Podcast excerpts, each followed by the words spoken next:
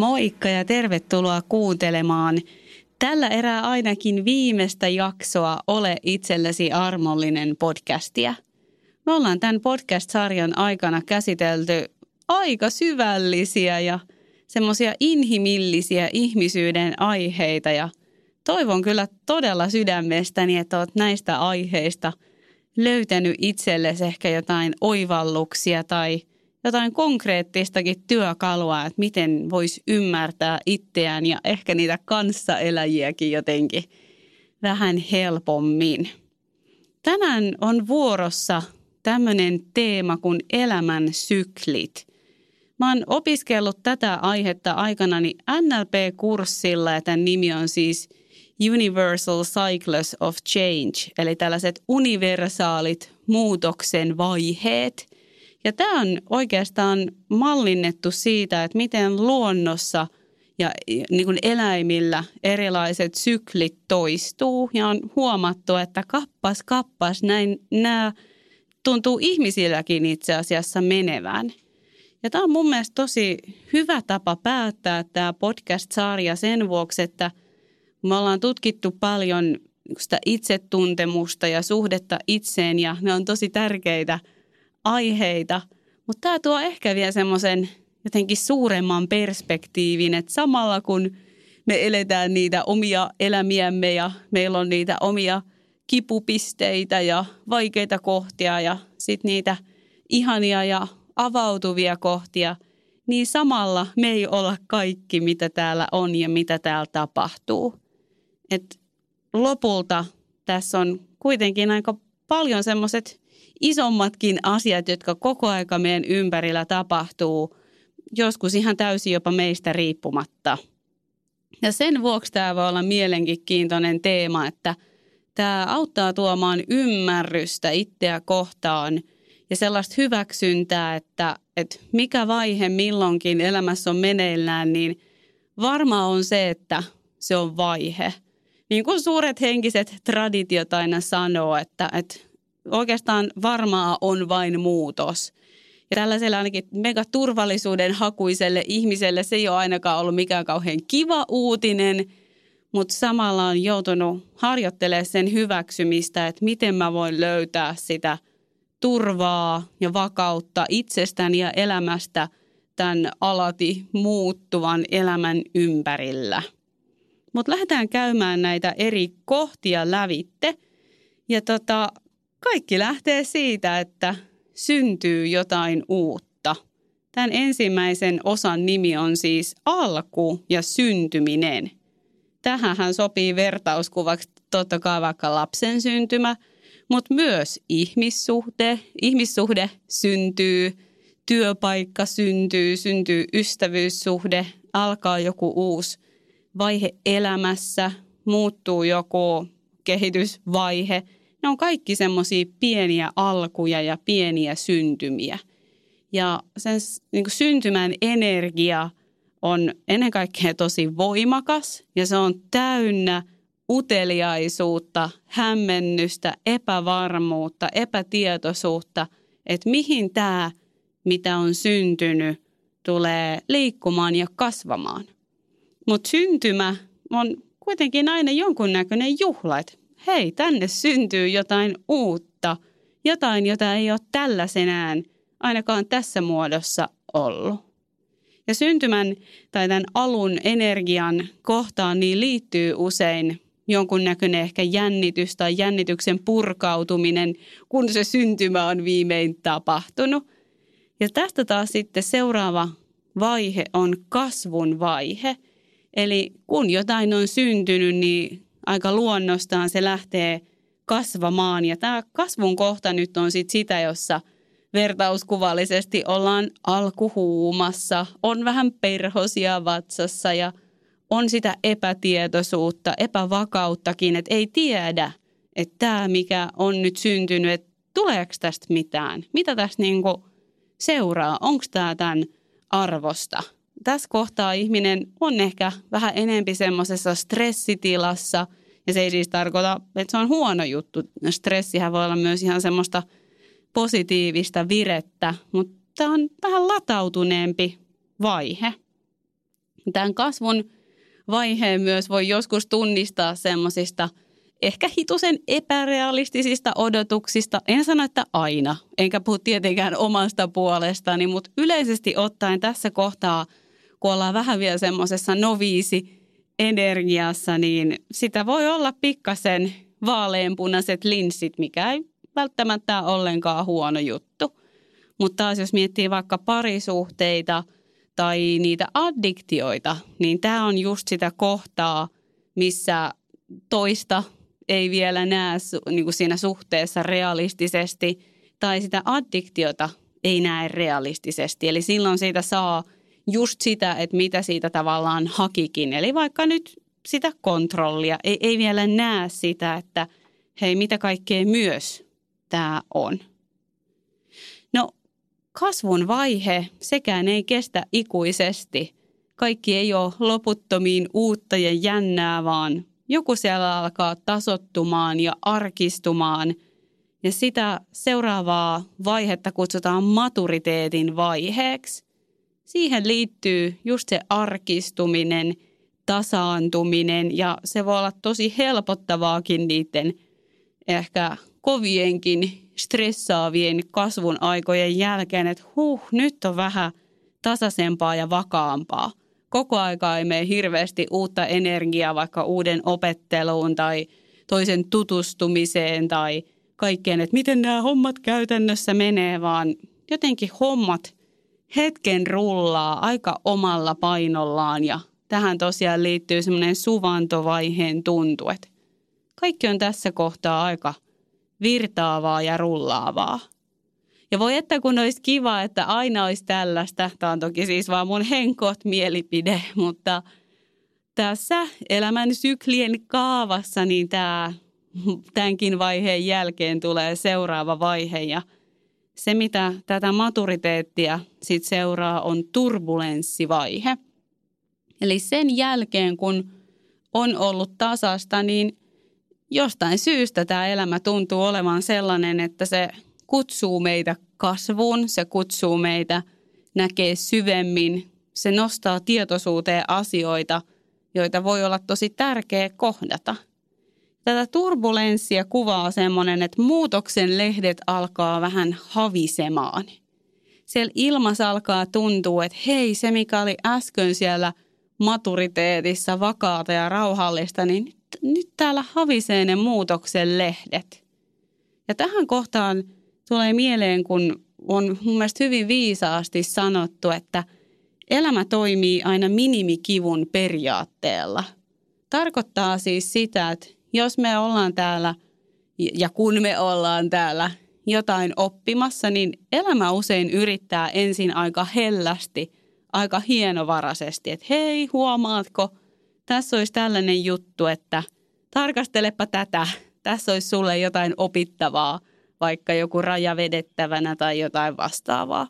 Mutta ainakin itse on sen verran jästipää ainakin menneisyydessä ollut, että en ole kyllä ihan kauhean helposti näitä pienen kivun vihjeitä huomannut, vaan on aika sinnikkäästi jatkanut pään hakkaamista siihen samaan seinään. Eli – mitä tässä turbulenssivaiheessa tarkoittaa, niin jos niitä pieniä muutoksen lehtien havinoita ei kuulla, niin tulee suurempaa kipua. Eli jonnekin, jonnekin, jossa sä varmasti havahtuisit, niin sinne tulee osuma. Ja tämä on nyt hyvin henkilökohtaista, että mihin se kenellekin tulee. Näyttää siltä, että meille ihmisille elämässä ne – niin sanotut vastoinkäymiset tai ne turbulenssit ja ne kipukohdat iskee just sinne, missä meillä on tarttumapintaa. Eli sinne, missä meillä on niitä haavoja. Mulla esimerkiksi mä oon ollut to, tosi kehokeskeinen ja tosi ihmissuhdekeskeinen. Mua vaikka jotkut niin kuin rahajutut, ne ei niin hirveästi saa mua niin kuin kriisiytymään – mutta sitten taas kun puhutaan vaikka parisuhteesta tai mun kehosta, niin annas olla. Siellä onkin sitä mun haavapintaa ja tarttumapintaa, mihin mä helpommin reagoin. Niin tosiaan näyttää siltä, että jokaisella meistä ne, ne iskut tulee vähän niin kuin sinne, missä ollaan aroilla.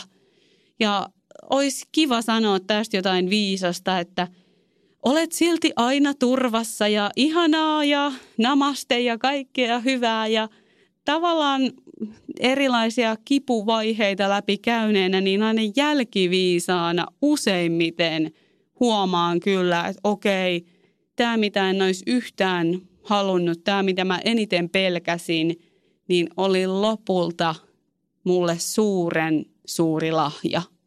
Mutta siinä hetkessä niin sitä on hyvin vaikea nähdä ja mun mielestä ei edes tarvitse nähdä.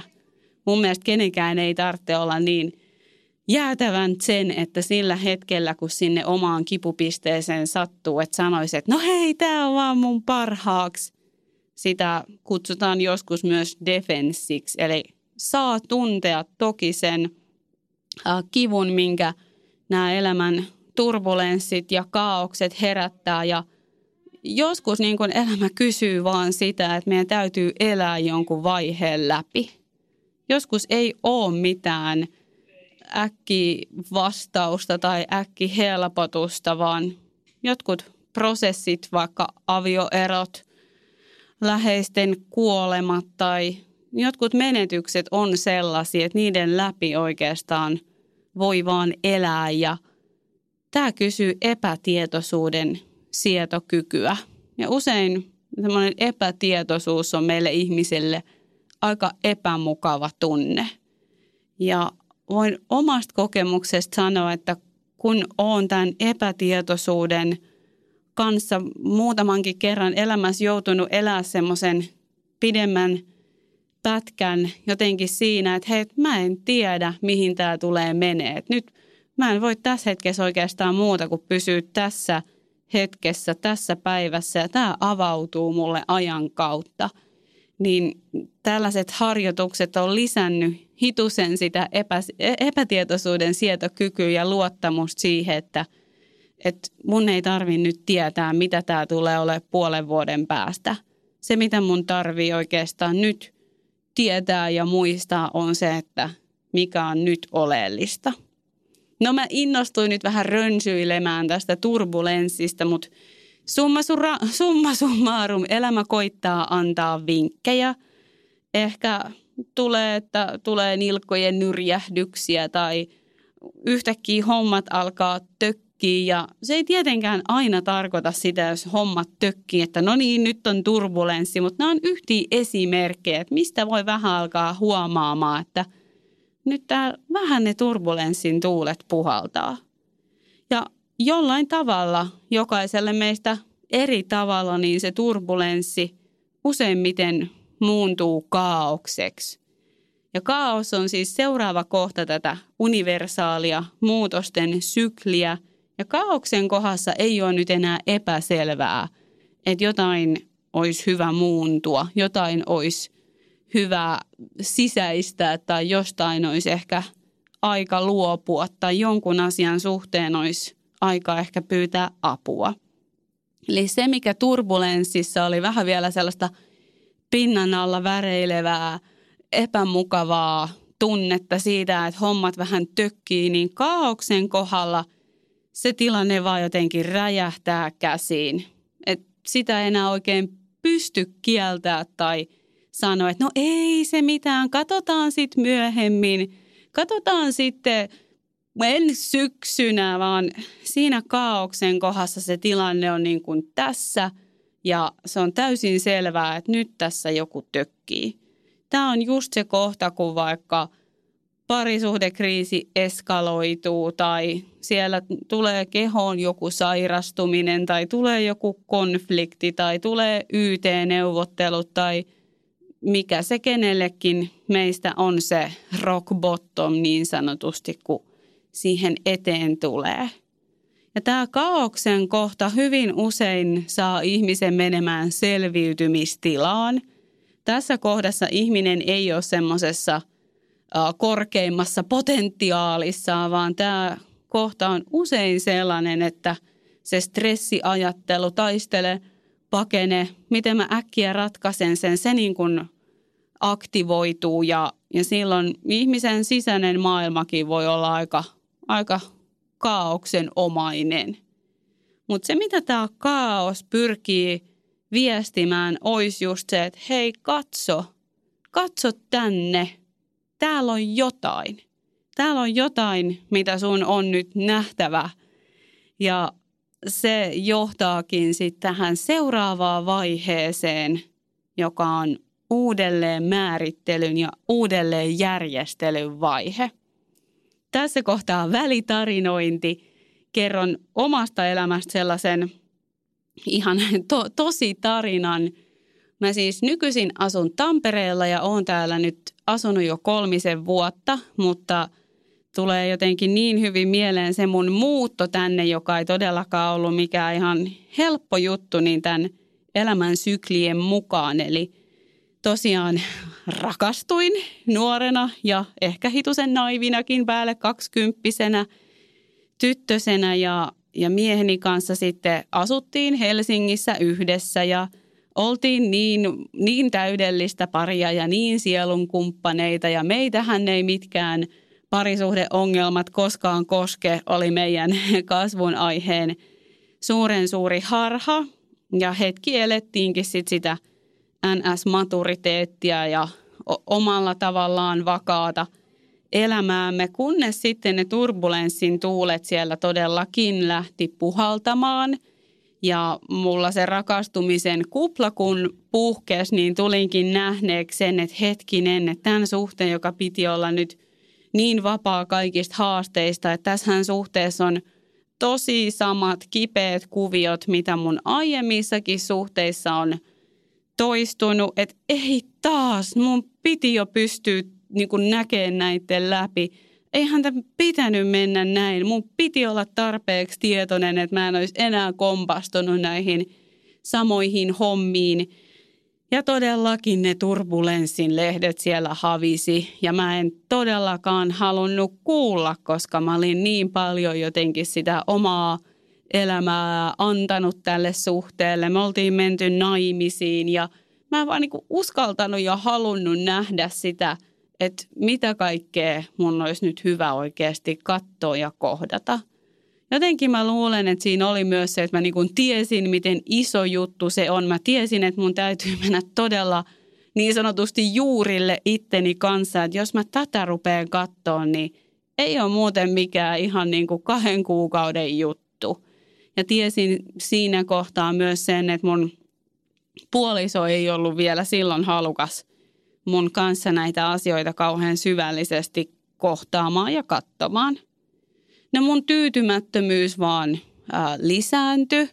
Ja mä oon sen tyyppinen, että mun on ollut tosi vaikea vaikka sanoa, että mä oon tyytymätön. Ja oli niin vaikea osoittaa, että mikä on se syy, koska meillä niin sanotusti piti olla kaikkea – kaikkea joo, mitä voi ehkä jotenkin sormella osoittaa, mutta ne sellaiset asiat, mitä ei voi osoittaa, eli vaikka yhteys, tasavertaisuus, semmoinen jotenkin kunnioitus ja ehkä tämmöiset henkisemmät asiat, jotka liittyy siihen tunneyhteyteen, niin niitä ei ollutkaan. Tai ne oli hyvin katkolla ja hyvin harvinaisia – ja sitten kun mä koitin niitä selittää, että mitä mä kaipaan ja semmoisesta aika epävarmasta kohdasta, että saanko mä tällaisia edes kaivata, että eikö tämä nyt ole vähän liian pyytämistä, niin hirmu pitkään kamppailin sen kanssa, että onko mä vaan itsekäs, kun mä haluan enemmän. Ja mä sitten pitkän turbulenssivaiheen jälkeen totesin, että mun on pakko muuttaa pois. Et olin yrittänyt omilla hienovaraisilla keinoillani niitä omia tarpeitani ja toiveitani tuoda siinä suhteessa esille, mutta kumppanin mielestä ei niissä sillä lailla ollut mitään työstettävää. Vähän hän yritti joo, mutta siellä oli paljon syvemmällä tasolla sit hänellä asioita, mitä ei ollut tullut näkyville, että hän olisi ihan oikeasti kuullut mua. Ja siinä kohtaa mä sitten itse tulin sen päätöksen äärelle, että nyt mun täytyy tutustua minuun. Mun elämä oli niin pitkään pyörinyt vaan sen suhdedraaman ympärillä ja sen, että miten mä voisin muuttaa mun miehen ja miten mä voisin saada sen ymmärtää mua ja miten sitä ja miten tätä ja miten olisi hyvä. Mä jotenkin tiesin, että nyt mun täytyy tutustua, että kuka on Eevi ihan vaan Eevinä, ilman että mä haen itteeni aina tämän niin kuin suhteen kautta. Ja sitten mä tosiaan päätin, että mä muutan Tampereelle. Mun kumppani jäi Helsinkiin ja me tosiaan sovittiin, että ei erota, mutta myönnän kyllä, että mä olin hyvin varma, että tämä suhde päättyy eroon. Mä olin omassa päässäni ihan varma, että no niin, nyt se etsii heti jonkun toisen ja ei se kestä tällaista itsensä etsiää ja ei näitä meidän ongelmia kuitenkaan pysty ratkaisemaan ja hoitaa, mutta ihme kyllä tämä kaauksen ja hyvin, hyvin kipeän vaiheen jälkeinen uudelleenjärjestely niin olikin todella, todella tarpeen. Se myös jollain tavalla herätti mun kumppania kääntymään itteensä ja se mahdollisti mulle sen, että mä tosiaan aloin tutustua siihen, että minkälainen mä oon ihan vaan minua varten. Mistä asioista mä tykkään. Mä olin niin pitkään jotenkin elänyt sitä kautta, että mitä multa odotetaan tai minkälaista olisi ihanteellista olla. Että mun piti ihan oikeasti tutustua itteeni uudelleen, että minkälaisista jutuista mä nyt sitten tykkään. Mä kävin kokeilemassa, kuulkaa, tankotanssia. No, se ei ollut mun juttu. Mä kävin ratsastamassa, joka oli nuorena mun juttu, mutta en sitten siihen enempää jäänyt koukkuun. Ja sitten kävin tanssimassa ja harjoittelin sitä, että minkälaista on olla vaan minä. Ja todella tämän uudelleenjärjestelyn kautta, joka siis oli se seuraava vaihe, niin meidän suhdekin sai mahdollisuuden mennä syvemmälle. Ja me tosiaan käytiin sit siinä myös ihan pariterapiassa ja niin kuin todellakin mentiin – niihin kaikkiin rajoihin ja tarpeisiin ja lapsuuden kaavoihin ja mitä me oltiin toisiimme projisoitu. Ja en halua todellakaan väittää, että, että se oli silloin ja nyt meillä on kaikki täydellistä tyylisesti tätä tarinaa.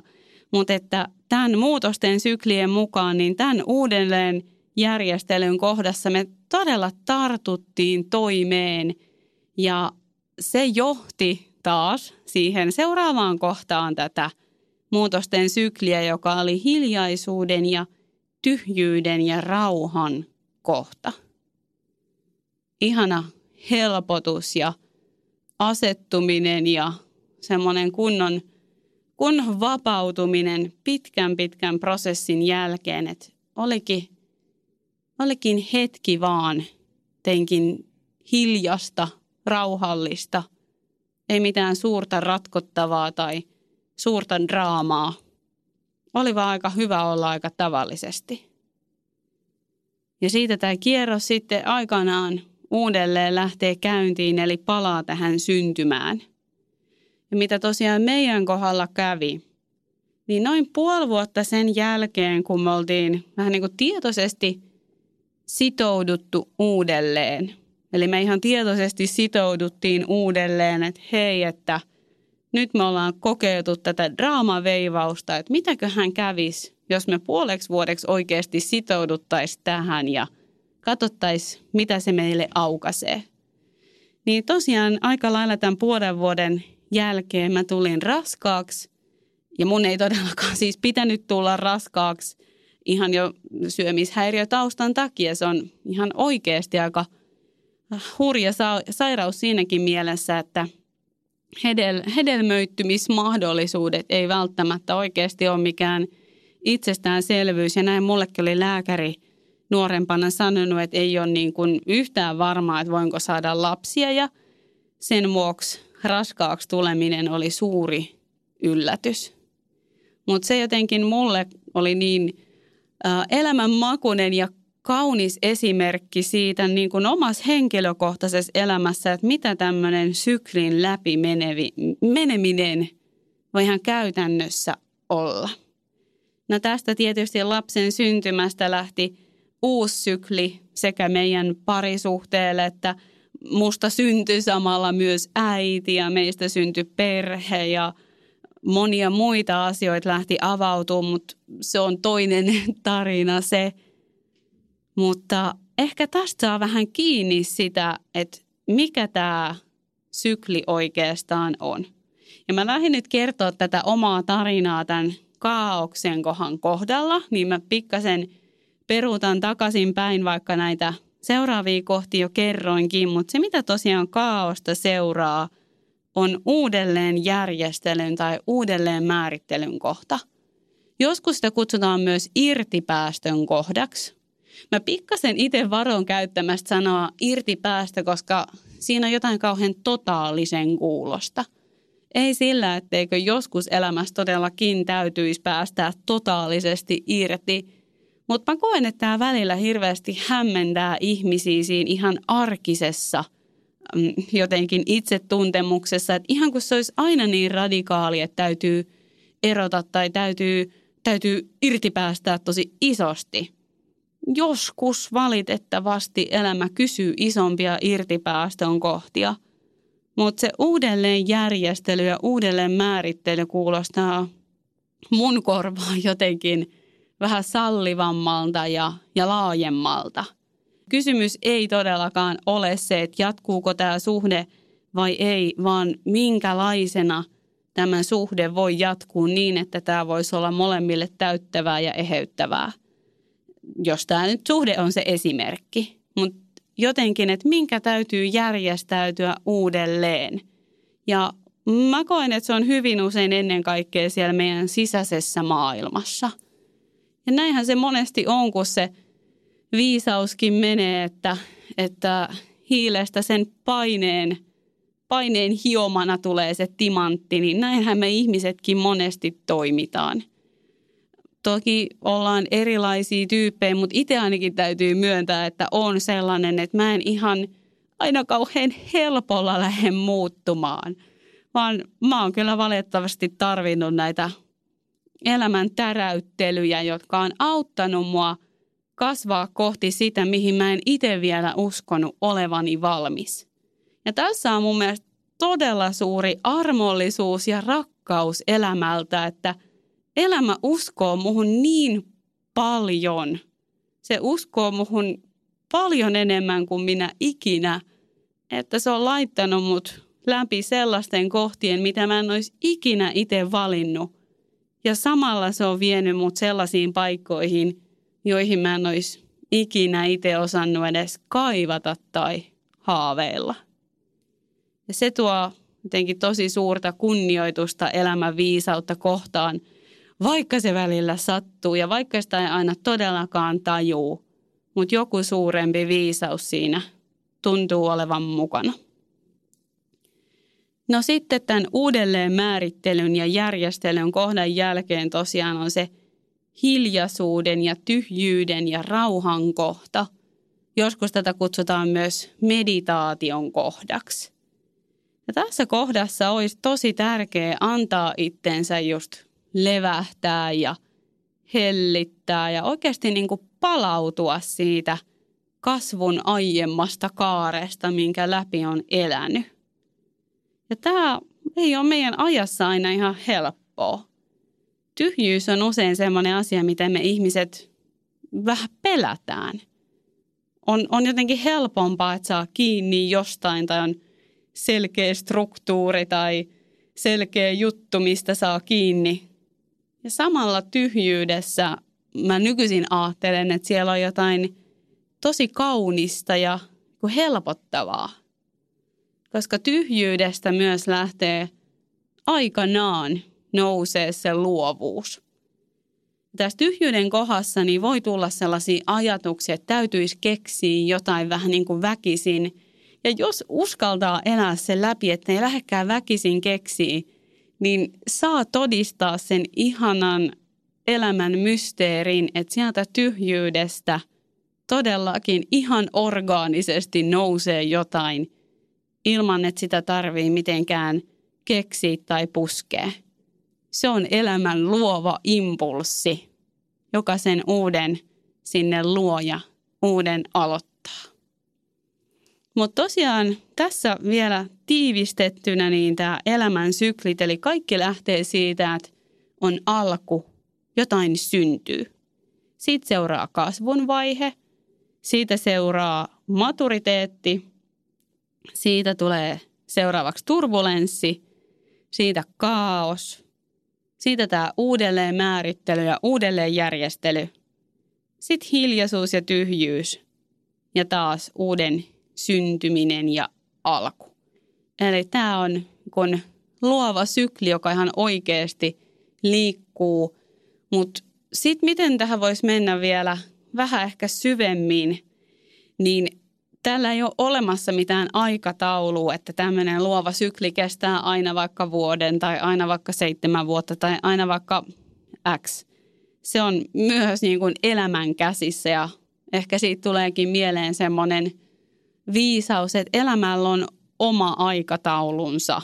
Se ei niin kuin kulje meidän aikataulun kanssa aina ihan samaa tahtiin, niin, niin tämän luovan syklinkin suhteen – No sitten ihmisen elämässä niin mä ajattelen, että tämä on myös eri osa-alueilla, voi olla eri kohdissa. Eli vaikka parisuhdekohta voi olla kasvun kohdassa, työelämä voi olla kaauksen kohdassa ja vaikka harrastuselämä voi olla uudelleenjärjestelyn kohdassa. Eli tosiaan niin onneksi meillä on elämässä monia osa-alueita, että siellä usein ainakin jollain osa-alueella on vakaata – ja sitten joskus on niitä tilanteita elämässä, että melkein kaikki kohdat on siellä uusiutumisen kohdassa. Mulla taisi itsellä vuosi 2010 olla sellainen, että meni parisuhde uusiksi tai erosin siis ja lähdin yrittäjäksi, jäin vakitöistä pois, oli taloudellista epävakautta, oli niin kuin kaiken suhteen vähän sitä kaaosta ja muutosta ja, ja kieltämättä oli kyllä aika rankkaa psyykkisesti, kun niin moni elämän osa-alue oli siinä sellaisessa muutoksen kohdassa. Ja sitten samalla mä ajattelen, että, että tällaisistakin asioista ihminen selviää. Se on se suuri buddhalainen viisaus jälleen kerran, this too shall pass, eli tämäkin menee ohi, joka on ihan tärkeätäkin miettiä tai muistaa, näissä elämän eri kohdissa. Tietysti me ihmiset haluttaisiin ajatella, että ei mulle ikinä käy mitään, mutta kun ei elämä kysy.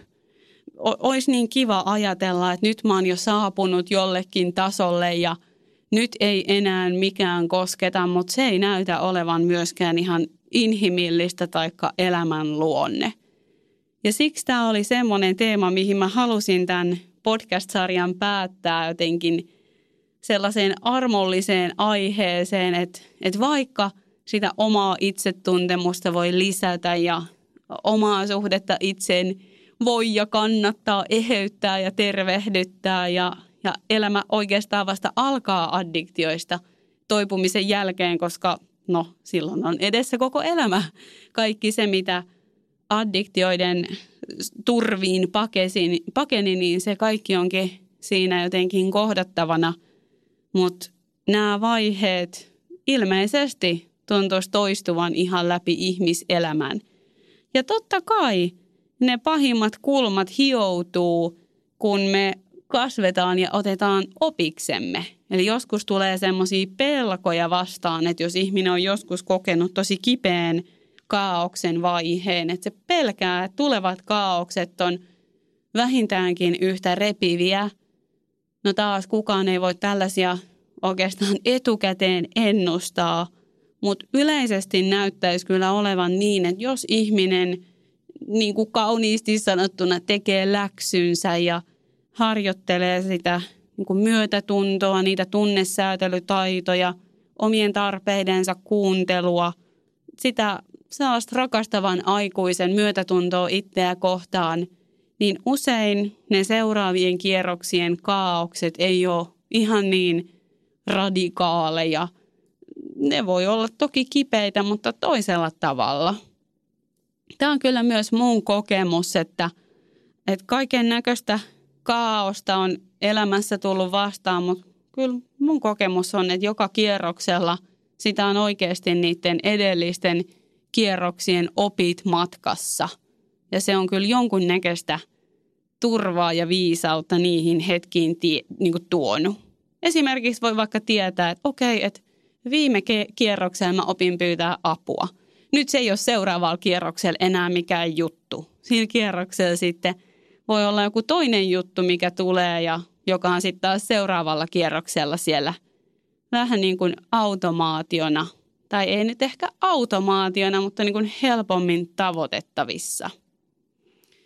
Ja sitten vielä semmoinen ajatus, että, että kun meitä ihmisiä täällä riittää ja me ollaan eri kohdissa, niin jos nyt miettii, että vaikka ihminen, joka on kasvun kohdassa ja ihminen, joka on kaauksen kohdassa, niin ne on aika erilaisissa viboissa, erilaisten kysymyksien äärellä, niin ehkä tämä tieto voisi tuoda sellaista ymmärrystä niitä kanssamatkajia kohtaa, että, että me kuitenkin kaikki tiedetään, miltä se tuntuu ainakin jollain tasolla olla siellä kaauksessa. Se ei tarkoita, että kasvussa oleva on jotenkin parempi, vaan se on vaan eri kohdassa ja tällaista elämän kiertokulku on. Vielä loppuun haluan suuresti kiittää, että olet ollut mukana ja haluan muistuttaa siitä, että – eheytyminen ja ihmisyys on täynnä paradokseja. Ihminen voi olla samaan aikaan jotenkin niin kuin täydellisen riittävä ja, ja eksyksissä. Ihminen voi olla vahva ja heikko. Ihmiseen todellakin mahtuu ne keskeneräisyyden kaikki sävyt ja se, mitä mä pidän tosi arvokkaana on se, että haluaa ymmärtää ja ymmärrys on usein helpompaa, jos itseään ei tuomitse ihan kauheasti. Et mitä se olisi, jos muistaisi, että mä oon täällä harjoittelemassa tätä elämää ja kyllä, välillä kompuroin. Toivottavasti tästäkin jaksosta tuli jotain ajatuksia ja ehkä oivalluksiakin mieleen. Kiitos, että olit mukana.